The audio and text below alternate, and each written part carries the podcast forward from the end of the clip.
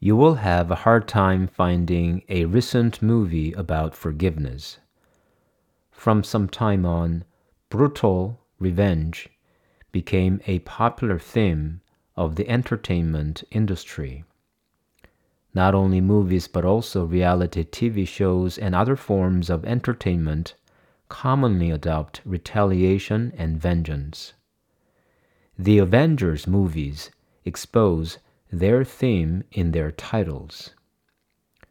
The superheroes exist not for forgiveness, but the annihilation of bad guys.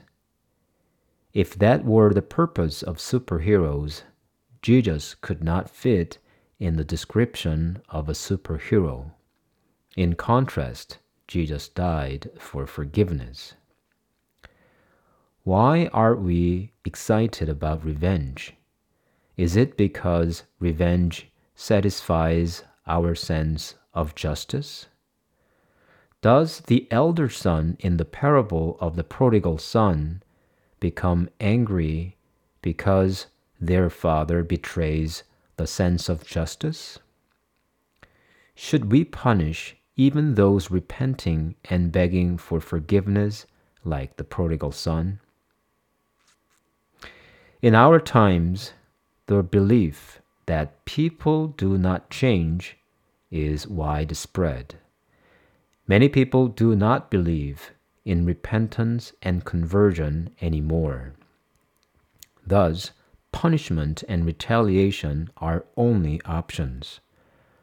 But we want to go a little further and finish those hopeless people. We demand more than justice. We want to strike them severely enough so that they may never come back. A preemptive strike or preventative measure, you may call it. At the same time, we have resentment against granting forgiveness. People feel sad, angry, and bitter when evil people receive mercy and forgiveness. People feel as if their righteousness were depreciated. The prodigal son in the parable did not harm the elder son. The prodigal son squandered his inheritance only, not his brother's.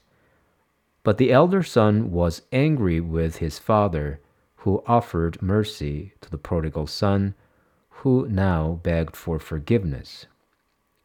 This reaction of the elder son is nothing but envy, spiritual sadness of others' good.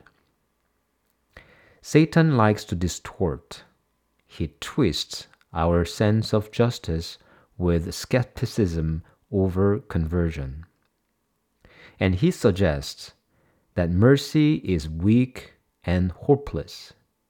Finally, Satan fills our hearts with envious bitterness. In this way, he leads into further destruction and eventual annihilation.